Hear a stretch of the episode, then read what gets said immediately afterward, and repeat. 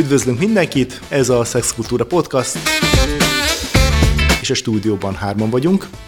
Vendégünk Kriston Andrea, pedagógus, a Kriston egészségnevelési módszer kidolgozója. És akik kérdezzük, Szilágyi Szilárd és Lassányi Gábor. Nagyon szépen köszönjük, hogy eljöttél hozzánk. Örömmel, sziasztok! Valószínűleg már nagyon sokan kérdezték tőled, hogy pedagógusként, testnevelés és biológia szakos tanárként hogyan kezdtél el foglalkozni ezzel a fajta egészségneveléssel? És miért? Hát gyakran a miérteket nem tudjuk, és szerintem ez az én életemben pont így van, hogy nem lehet tudni, hogy miért, de minden abba az irányba terelt, hogy én ezzel a nagyon speciális picikek is, de nagyon fontos intim testrészsel és hozzátartozó lélekrészsel kezdjek el foglalkozni. 86-ban kezdődött Kazinc Barcikán, egy, egy általános iskola nagy tornatermében, ahol engem az igazgató nagyon kedvelt, és ezért megkaptam a, a tornatermet esti használatra, ahol azt mondták, hogy én már ne kezdjek, tehát kollégák mondták, hogy ne kezdjek női torna tartásába, mert a városban ez már telített, és erre nincs szükség. És én mégis elkezdtem, úgyhogy három hónap elteltével egyrészt minden női csoport a városban befejeződött, mert nem volt elég kliensük, átjöttek hozzám dugig volt a csarnok ö, tornázó hölgyel, akik ö, be ö, kunyizták a párjukat, tehát a testvérüket, az apukájukat, a, a barátjukat, tehát végül is három hónap elteltével tele volt a csarnok nőkkel, férfiakkal. És ez nem egy általános torna volt, hanem volt egész testre ható torna része is, de tornáztattuk az arcizmunkat, tornáztattuk a gátizmokat is. Tehát nagyon különleges torna volt, és ez valahogy így erős visszajelzés volt nekem, hogy egyrészt erre szükség van, másrészt 86-ban a, az intimitás szerveit tornáztatni. Tehát most csak tényleg hüvely, pénisz. Nem? Tehát azért ezek nagyon különleges szituációk voltak, de sikerült ezt olyan finoman fölvezetni, hogy ez senkinek kellemetlenséget nem okozott. Nem volt kínos. Annyira nem volt kínos, hogy például amikor a, az edzés befejeződött, akkor ott maradtak főként a férfiak a végén röplabdázni. Úgyhogy ebből egy ilyen kis röplabda klub alakult ki, és nagyon sok mindent csináltunk mi ott együtt, az, mindenféle ötletemben segítettek megvalósítani az ott lévők, kacagó, kocogó, hét kazinc, barcika és egyebek, szóval nagyon sok minden történt, de ez megerősített abban, hogy fontos, amit csinálok, de én akkor még nagyon fiatal voltam, mindenféle jelentős tapasztalat nélkül. Csak aztán férhez mentem, hál' Istennek, és, és akkor hát mi halmoztuk a nászutakat, és akkor kiderült a, a negyedik nászúton, hogy már kismama vagyok, friss kismama, és és akkor hát minden ennek megfelelően alakult, és, és mindent erre fókuszáltan csináltam. Akkor kerültem Budapestre tanítani, ahol vártak engem nem kismamaként biológiát tanítani, és testnevelést, de aztán úgy alakult, hogy rögtön bevallottam, hogy, hogy ilyen ugye kismama vagyok, és, és akkor én onnantól kezdve már nem tartottam ilyen, ilyen közös tornákat, és én nem is gondoltam, hogy a gátizom tréningje nekem kismamaként különösen fontos lenne. És azért nem gondoltam, mert mi velünk nőkkel elfelejtetik, hogy nekünk dolgunk van a saját altestünkkel. Azért a, az, amit említettél, hogy elkezdtél, elkezdtél torna órákat tartani Kazincvarcikán, azt gondolom, hogy ez egy alapvetően egy szokványos történet, egy, egy, egy oktatótól, meg egy atlétika, ha jól tudom, atlétikációként is, Igen. is végeztél. Na de hogy jött ebbe be a gátizmoknak, a, a nemi szervek környéki izmoknak az edzése? Ezt akkor te már tanultad szisztematikusan, vagy hogy hogyan jött ez neked, hogy ez beemeljed egy általános tornába? Hát ugye fiatal nőként ugye részem volt nagyon jó párkapcsolati helyzetben, szeretve levés, ugye az, az kihozza az emberből a csúcsot minden szinten. És hát így a szexualitás terén is. És ehhez viszont ehhez, mint, mint, mint testre érzékeny ember, tehát én gyerekkoromtól sportoltam. És a pici apró részletek is fontosak voltak, mert egy időben úgy futottam, hogy kombinálva volt a futás lövészettel. Tehát ugye ott az apróságok, meg egyáltalán a testben lévő apróságok is engem nagyon érdekeltek, mint hogy a mai napig is egyébként érdekelnek. Ez, ez szerintem alkati dolog, hogy van, aki elvész a részletekben, én mondjuk ez vagyok, van, aki meg ugye nagy léptékekben gondolkodik, és ez, ez szerintem engem sok dologban gátolt, de sok dologban segített. Tehát mondjuk az életutam felé segített az apróságoknak a, a fontossága, mint ahogy a testben is, a testnek az apró reakciói. Tehát ez, ez itt Vilá, világos, de mondjuk voltak neked akkor szakkönyvek? Semmi. semmi. Volt, volt, volt olyan oktató, aki egyébként ezt már behozta neked? Nem. Nem, nem tehát 86-ban semmi ilyen Magyarországon nem volt. Amerikában az 50-es években már volt, csak hogy én nem tudtam angolul. Uh-huh. És egyáltalán eszembe nem jutott, hogy én szakradalomhoz forduljak, hiszen az én testem mutatott egy utat. Tehát akkor magyarán volt egy anatómiai, jól megalapozott anatómiai ismereted. Így van. Volt egyfajta edzői kép, képzettséget, vagy rálátásod az emberi anatómiára Igen. másik oldalról. Abszolút. És akkor ezt gyakorlatilag egyfajta intuitív, kísérletező módon kombináltad össze? Abszolút. A mai napig a módszeremben az a meghatározó, annak a fejlődésében, mert a mai napig fejlődik folyamatosan egyik foglalkozásról a másikra, tehát rögtön beépítem, ami új ötlet van, és ugye ezért kicsit a trénereknek nagy kihívás vagyok, akik ugye a módszeremet tanítják, mert nekik ugye fontos lekövetni a módszernek a változásait, hogy azonos legyen legyen mindig. És, és tulajdonképpen az anatómiából kiindulva, de a tapasztalatomra építve alakult ez ki, nem kellett nekem ez semmi szakradalom, de mondom, nem is volt. És, és ami, ami ugye nagyon, nagyon vicces, hogy, hogy tulajdonképpen ami nekem jót tesz, én azt gondolom, hogy az másnak is jót tesz illetve az kapcsolódik hozzám, az fog hozzám ö, oda kötődni, vagy az, az lát majd ebben fantáziát, tehát én ezt, ezt a tréninget annak idén 86. szeptemberében meghirdettem, plakáton, csoda, hogy a szüleim nem tagadtak ki. Mert akkor már szerepelt ez az intim torna is? Hát úgy, hogy szexuálgimnasztika. Hoppá. Tehát egy, egy, egy plakáton el lehet képzelni, és anyukám, igen, anyukám, anyukám cégénél, ahol ő dolgozott gazdasági vezetőként, ott egy grafikus rajzolta nekem a plakátot. Tehát tényleg, hogy a szüleimnek milyen rugalmassága volt, hogy egy ilyen szocialista városban szexuálgimnasztika, és hát szurkoltak nekem, a mai napig szurkolnak, tehát ők, ők nagy, nagy lelkesítők, pedig ugye a szülők aztán ugye gondolhatnák azt, hogy ez kínos, meg ciki, meg, meg legyen bűntudat, meg ilyesmi, ezzel ne foglalkozunk, de hogy egyáltalán nem, tehát ez nagyon nagy segítség volt. És ö, ugye a pályám az úgy alakult, hogy a férjem ugyanígy betársult ebbe a szurkolói támogató csapatba, annak ellenére, hogy az ő szakterülete teljesen más volt, ugye a kriminálpedagógia az nem annyira kapcsolható ugye az intim tornával össze, Viszont ugye folyamatos visszajelzőként ugye mindig megerősített abban, hogy ez, ez jó út. És mivel én mondtam, hogy nagyon hamar kismama lettem, én gyerekkoromtól erre vágytam, tehát tulajdonképpen tényleg beszűkült a figyelmem az anyaságra, már várandósan, és akkor hiába akart engem ott bevonni az Országos Pedagógiai Intézet a korábbi egyéves új módszertani oktatásom miatt, amit az általános iskolai gyerekeknél megvalósítottam, és felfedeztek Pestről, ugye Kazincbarcikán, én, én ott azt mondtam, hogy akkor én most így a, a, a kismamaságnak élek. Tehát én magam sem csináltam az intim tornát ott akkor, a kilenc hónap alatt, és ez megint egy szerencse volt, mert ott akkor bár szülés után szerencsétlennek éreztem magam, ugyanis ugyanolyan tüneteim lettek a szülés okozta kitágulás miatt, mint bárki nőnek, aki szül uh-huh. hüvely úton. Tehát olyan nincs, hogy valaki szül, és utána ugyanolyan állapotban van.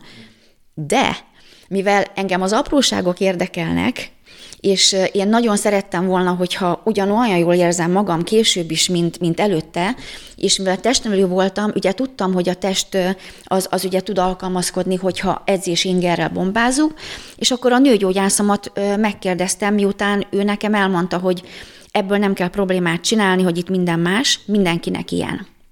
Egy. Másik, ha mégis engem ennyire zavar, mert azért nem hagytam békén, akkor azt mondta, hogy megműt. És akkor az, azon gondolkodtam, hogy 24 éves vagyok, fantasztikus szülésem volt, felkészültnek gondoltam magam, most már tudom, hogy csak ott nem készültem, ahol szültem, de akkor azt gondoltam, hogy felkészült vagyok. Gyerekkorom óta versenyszerűen sportoltam, akkor, akkor mi az, ami miatt én műtőasztalra kerülök? Azért, hogy úgy érezzem magam, hogy, hogy jól vagyok, és még hozzátette, hogy és ennek örülni fog a férjem. És akkor úgy megint megrémültem, hogy jó, de én is akarok örülni. Tehát itt, itt na és akkor, akkor megmutattam neki az én anatómia ábráimat, amiből nagyon kevés volt, tehát medencefenéki izomból nagyon kevés metszet volt ott annak idején, anatómi metszet, bezzeg ugye hasfalról, meg biceps, meg mindenhonnan nagyon sok, és akkor azt mondta, hogy Látja, de ezzel én semmit nem tudok kezdeni, mert a távol-keleti nők ezt a hasukkal csinálják, azt a sok ügyességet, amit ők, hát tudom, hogy egészségtelen dolgot csinálnak, de azt mondta, hogy a hasizmukkal. És én azt pontosan tudtam, hogy nem, hát Kazinc uh-huh. Marcikán sem a hasizmunkkal csináltuk. Tehát ez volt az összes reményem úgy, hogy hat hét elteltével az orvos ledöbbent, amikor megvizsgált. És azt mondta, hogy ő ilyet az életében nem látott még. Ugye vizsgáló azt rögtön kiderül, hogy mi a helyzet, és ráadásul az orvosok össze tudják hasonlítani, hogy milyen volt, milyen lett, meg a többi nőnél mi van. És amikor 99-ben beválasztottak a Magyar Nőorvos Társaság nőgyógyászat urológiai szekció vezetőségébe, egyetlen nőként férfiak közé, és 514 orvos választott be, úgyhogy én nem voltam ott. Nincs, nem használtam névjegykártyát. Senki ez nem mentem oda, hogy én ezt tudom, ezt ajánlja, akkor megkérdeztem a vezetőt másnap, hogy ez hogy történt. És, és miért? Miért történt ezt, hogy engem beválasztottak ide? Mondtam, hogy nekem még névjegykártyám sincs. és azt mondta, hogy igen, névjegykártyája nincsen, de amikor a nők fölfekszenek a vizsgálóasztal, és egy orvos megnézi őket, akkor pontosan látja a különbséget a nők között. Tehát akkor, ha jól értem, ugye indult neked ez alapvetően egy ilyen életminőség, aktív szexuális életet egy picit segítő ö, ö, tornaként, és utána akkor a saját szüléseden és utána az azzal kapcsolatos gyakorlásokon jöttél rá, hogy ez mennyire hasznos tud lenni, akár Igen. szülés után, akár nőgyógyászati, meg egyéb műtétek után ez a, ez a, ez a torna, vagy ez, a, ez, a, ez az erősítés. Igen, de először még csak annak örültem, hogy én magamnál mindent rendbe szedtem. Aha. Tökéletesen. Aha. És nem olyan voltam, mint sportolókoromban, hogy rendben voltam, hanem lett egy új, tudatos testrészem. Aha. Tehát előtte csak nem volt vele gondom, de utána lett egy olyan tudatos, mint egy, egy grafikusnak ugye a finom mozgásokra való képessége az ujjába, a kezével.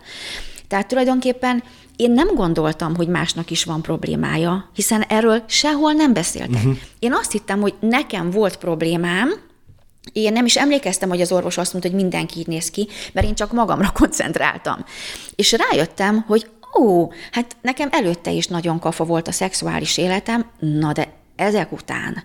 És akkor én, amikor ezek után elkezdtem ezt tanítani, rögtön ezt követően elég gyorsan, akkor én ezt azért oktattam, hogy másnak is a, a házas élete színesedjen. De akkor őt alapvetően akkor nőknek kezdtél el ebben a fázisban oktatni? Csak nőknek, Na, ekkor már csak nőknek. És akkor már meg, meg volt maga, hogy ez egy intim torna, ami kifejezetten ennek a testtájnak szól? Ez 88-ban volt, uh-huh. és akkor ö, találtuk ki, együtt a férjemmel, ö, vele alakítottuk ki, mert, mert először itt is úgy hirdettük meg, hogy szexuál gimnasztika. Uh-huh.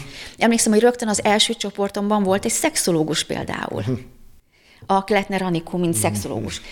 És, és rögtön jött a, a Szili Nóra interjút készíteni velem. Tehát mm-hmm. egy ilyen különleges dolognak számított, de, de azt éreztem, és pont már az első tanfolyam alatt, ami hat alkalmas volt, és minden alkalom között volt egy hét, hogy a nők sokkal többet megtapasztalnak, mint amit én ígérek nekik, pont azokat, amit én is megéreztem annak idején, amik, amit az én testemben is jótékony hatást fejtettek ki, és rájöttem, hogy ó, hát nem csak nekem volt ilyen szülés utáni intim tünetem, vagy másoknak szüléstől függetlenül is, hanem egészségügyi problémákat rendezünk. Aha.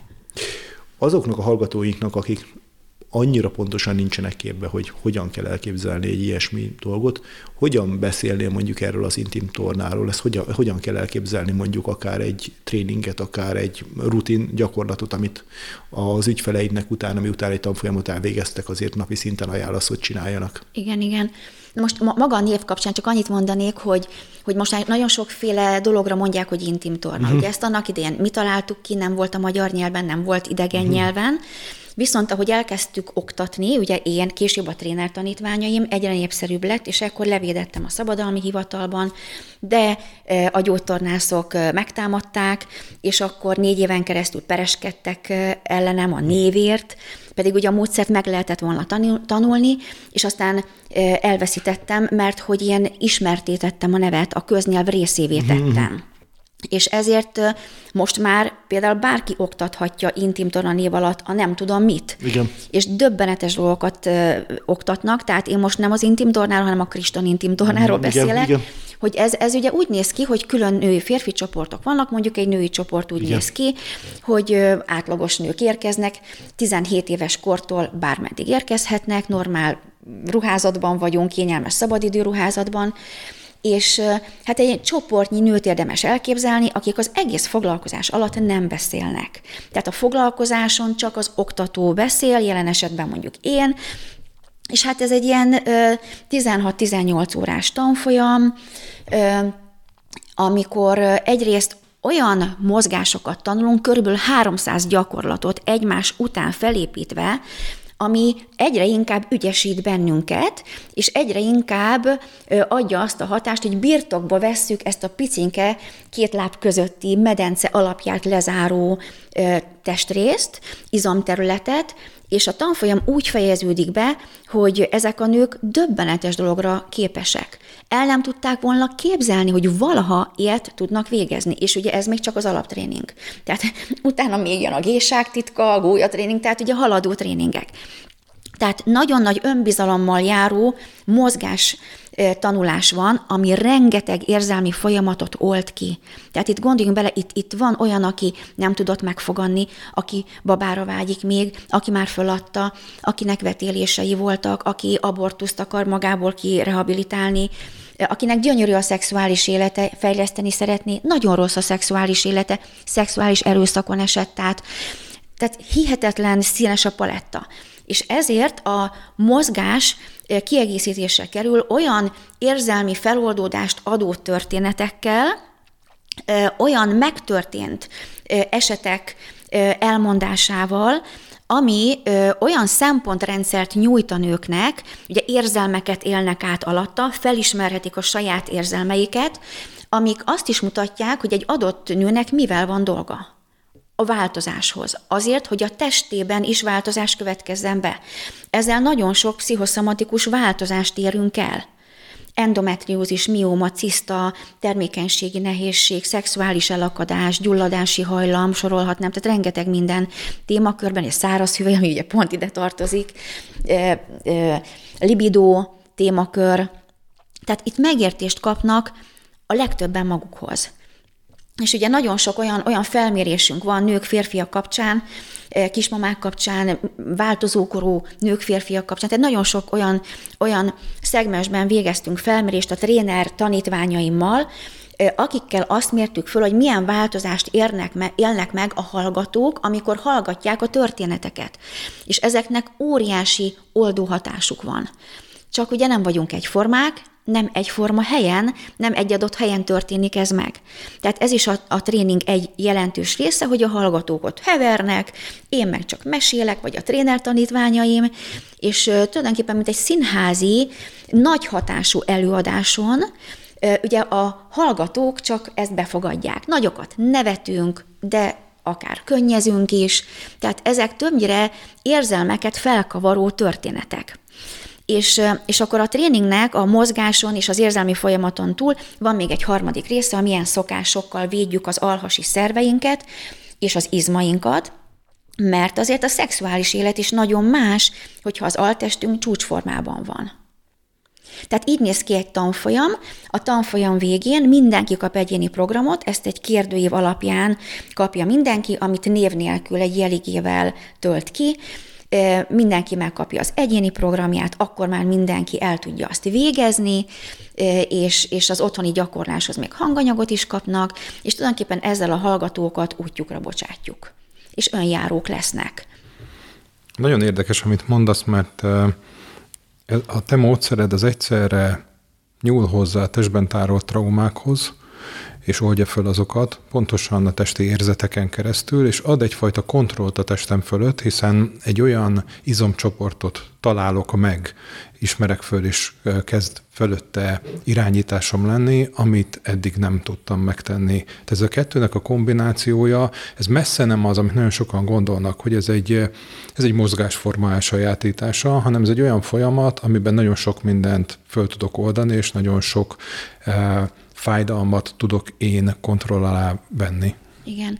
Egyszer egy előadásom után odajött e, a Debreceni Magatartástudományi Intézet igazgatója, és azt mondta, hogy az én módszerem szerinte abban nagyon erős, hogy olyan traumákat lehet feloldani, amihez csak pszichés úton nehéz hozzáférni. Ugyanis amikor mondjuk például egy nő végzi a gyakorlatokat, de itt most nem csak olyan erős traumára érdemes gondolni, mint hogy, hogy mondjuk szexuális erőszak, hanem, hanem amikor valaki ügyetlennek érzi magát, amikor mondjuk adott esetben eltárolásra került mondjuk 30 éve, hogy ő nem tud teljesíteni ezen a területen. És ez kihat akár a, a termékenységi képességre is, de a párkapcsolatra mindenképpen a, a, ahogy a nő érzi magát, ugye az, az, az egy bevitt, hát ilyen, ilyen hozadék egy kapcsolatba.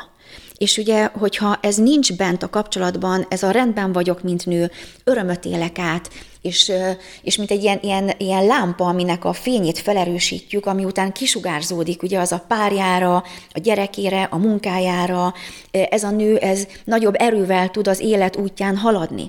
Tehát úgy szoktam mondani, hogy nem mindegy, hogy az erőnket arra használjuk, hogy valami nehezet kibírjunk, vagy beletegyük abba, hogy előre jussunk az életünkben. Szóval amikor egy nő akármilyen nehéz érzéssel végzi ezeket a gyakorlatokat, már lelki nehéz érzéssel megérkezve a tanfolyamra, akkor ő belehelyeződik az elkerülhetetlen jelenbe. Nem tud nem ezzel foglalkozni. Tehát például van olyan gyakorlatunk, hogy 12 dologra figyelnek a nők egyszerre, pontosabban úgy egyszerinek tűnik, de hogy ez ilyen, ilyen pillanatról pillanatra alakuló folyam, képtelen ő a múltjára figyelni, hogy, hogy ő ügyetlen, meg ilyen-olyan, olyan, mert annyira a jelenben kell, hogy történjen a dolog, de arra is képtelen, hogy majd mit fog szólni hozzá a, nem tudom, a szeretője, vagy az apja, vagy az anyja, vagy a társa, vagy töröl, vagy a nőgyógyász, tehát annyira muszáj itt a jelenben lennie, és ami nagyon izgalmas szerintem, hogy ehhez mi nagyon sok örömet kötünk.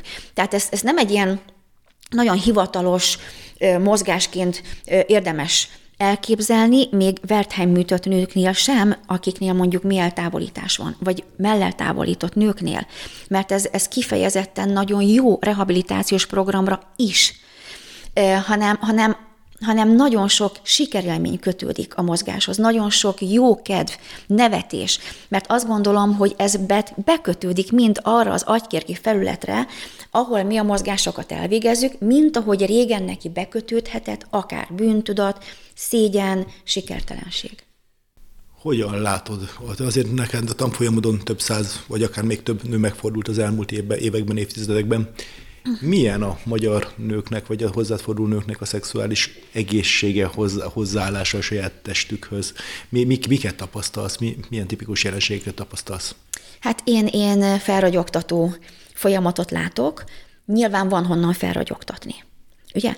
Tehát egyrészt azért, mert mi nem tanulunk önmagunkról, tehát most ez nem annyira elegánsan hangzik, de hogy ilyen kis magunkhoz butácskán állva jövünk ki a kamaszkorból felnőtt korba. Tehát mert iskolában nem tanulunk róla, otthon nem tanulunk róla, hiszen a szüleink sem tanultak róla, tehát nem azért, mert ők hibásak, és nem egyszer ugye olyan információkat szerzünk be, ami nem valós. Ugye gondoljunk pornó, meg barátnő elmeséli, meg, meg ugye van egy fantáziánk, hogy mindenkinek nagyszerű, és ilyesmi.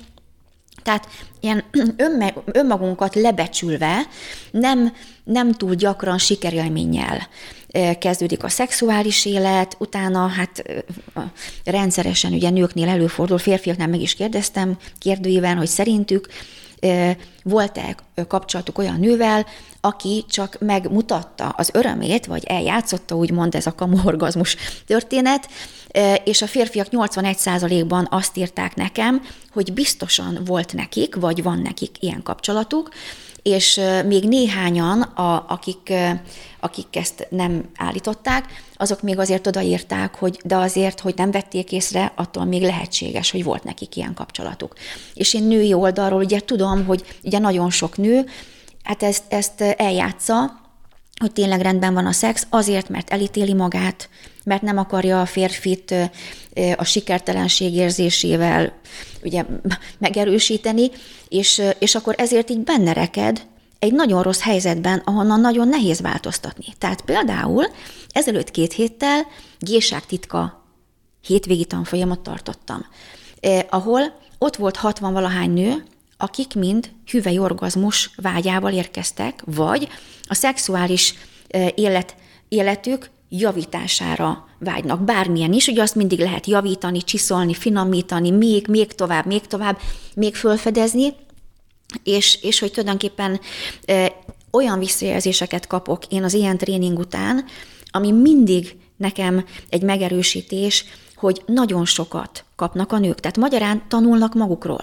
tanulnak a testükről. Tehát itt ugye már az alaptréningen túl már olyan attraktív gyakorlatokat tanulnak, amivel az érzékiségüket fejlesztjük, az ügyességüket, ami már kifejezetten a szexualitásra vonatkozik, és szerintem ez nagyon meghatározó. Tehát egy nő, aki, aki így tud a párkapcsolatában bent lenni, így tud anya lenni, hogy neki az ágyban rendben van, ott van egy titkuk, ott van egy sikerélmény, az azt szerintem, tehát más, más anyává teszi az embereket, más társá. De azt mondod, hogy ez egykor egy felfelé ívelő folyamat? Tehát Abszolút. évtizedekre visszamerőleg nézed? Abszolút. Tehát, hogy szabadabbak, jobban, könnyebben viszonyulnak a találják meg a kapcsolatot a testükkel, a hozzáforduló? Igen, igen, tehát én most már nem tudom megmondani, hogy 36 év alatt hány nőt tanítottam. Hát mm. ez, ez, folyamatosan. Tehát tulajdonképpen nekem, nekem ez egy nagy örömforrás, úgyhogy nagyon-nagyon sok hallgatóm van, és én mindig látom azt a változást, ami a tanfolyam elejéről a tanfolyam végéig megtörténik. És ezt, ezt kimértük, hormonhatásokat mértünk, szexuális önértékelés, szexuális önbizalmat mértünk.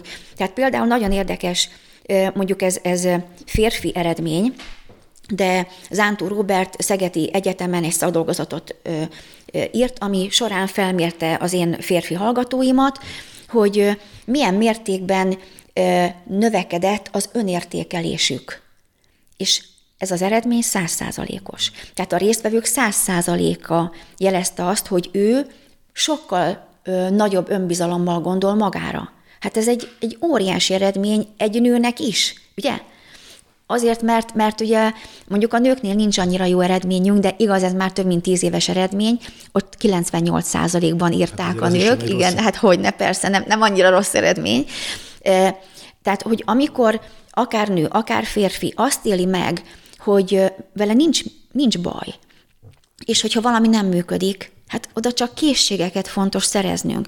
A készség érdekében meg egy utat meg lehet tenni, van hozzá eszköz, ez egy magyar módszer, tehát ez egy nagyon-nagyon izgalmas dolog, hogy ilyen, tehát gátra irányuló módszerek vannak, de ilyen oktatási módszertanál fölépített tréning nincsen. Uh-huh. És erre nagyon sok külföldi tréner tanítványom végzett vizsgálatot, piackutatást, egyebeket, tehát tulajdonképpen tényleg nekünk van egy ilyen kis magyar módszer, most nem azt mondom, hogy ez már mindenkit boldoggá tett, de akik eljöttek, hát azok biztos, hogy sokkal boldogabban élik az életüket. Köszönjük szépen, szerintem itt ebben marad bőven még téma megbeszélni, úgyhogy szerintem a folytatni fogjuk egy következő adásban, ahol majd a férfiakra fogunk fókuszálni, majd a férfiaknak szóló intim tornára. Köszönjük szépen akkor Kriston Andreának ezt a beszélgetést, Örömmel. és a és akinek tetszett az adás kérdése van, véleményetek van, esetleg más témajavaslatok is lenne, keressetek minket a Facebookon, az Instagramon, vagy pedig e-mailben. Köszönjük szépen a figyelmet!